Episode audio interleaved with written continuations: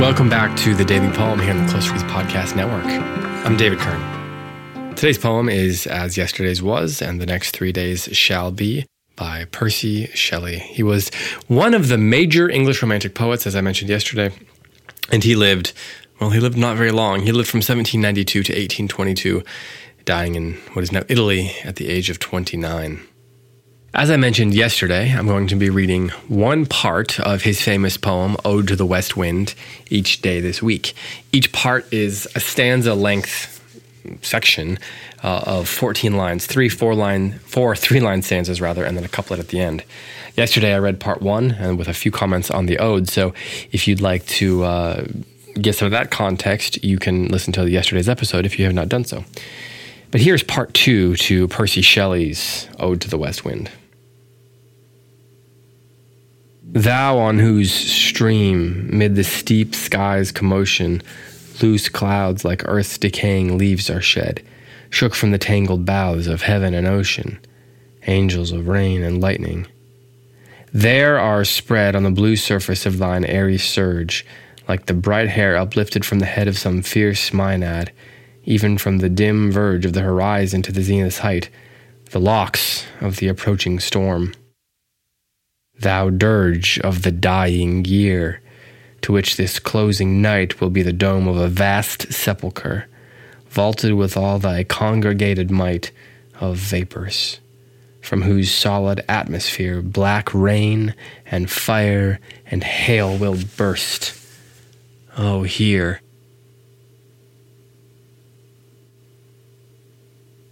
So you're probably starting to notice a trend these first two stanzas have both, well, sorry, these first two parts of Ode to the West Wind have both ended with the phrase, oh, hear.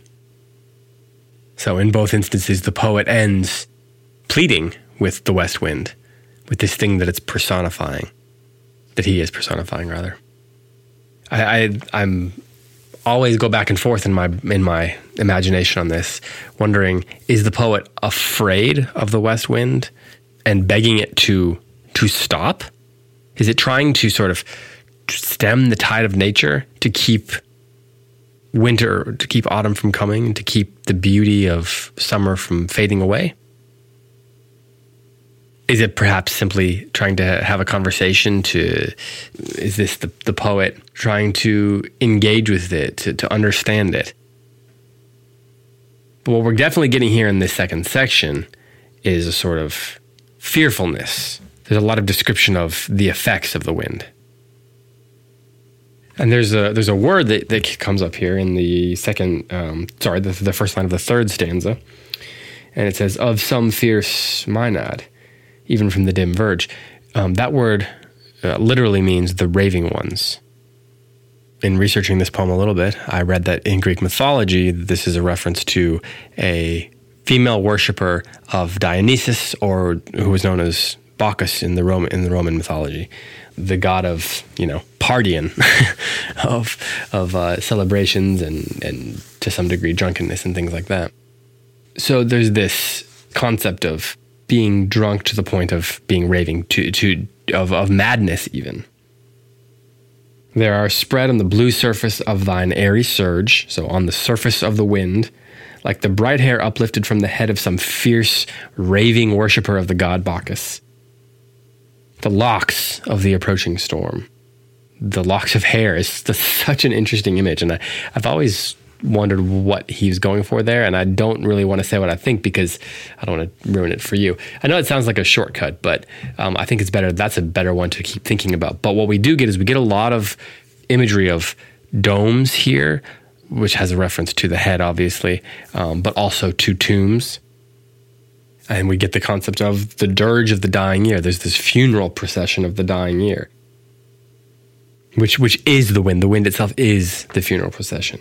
And so the the sort of scary Halloween nature of the first part that we got in part one is not just replicated, but pushed even further here in part two by describing the effect of the wind And then we get at the end the uh, the idea that that fire is involved, and that you know fire and hail and tr- and storms. It's not just the wind, but there's what the wind is bringing with it, um, the consequences of the wind's arrival being uh, brought up in this this second part. So here again is uh, part two of Ode to the West Wind by Shelley. Thou on whose stream, mid the steep sky's commotion, loose clouds like earth's decaying leaves are shed, shook from the tangled boughs of heaven and ocean, angels of rain and lightning. There are spread on the blue surface of thine airy surge, like the bright hair uplifted from the head of some fierce Maenad, even from the dim verge of the horizon to the zenith's height, the locks of the approaching storm thou dirge of the dying year, to which this closing night will be the dome of a vast sepulchre, vaulted with all thy congregated might of vapors, from whose solid atmosphere black rain and fire and hail will burst. Oh, hear. This has been the Daily Poem. Thanks so much for listening. I'll be back tomorrow with part three of this poem by Shelley.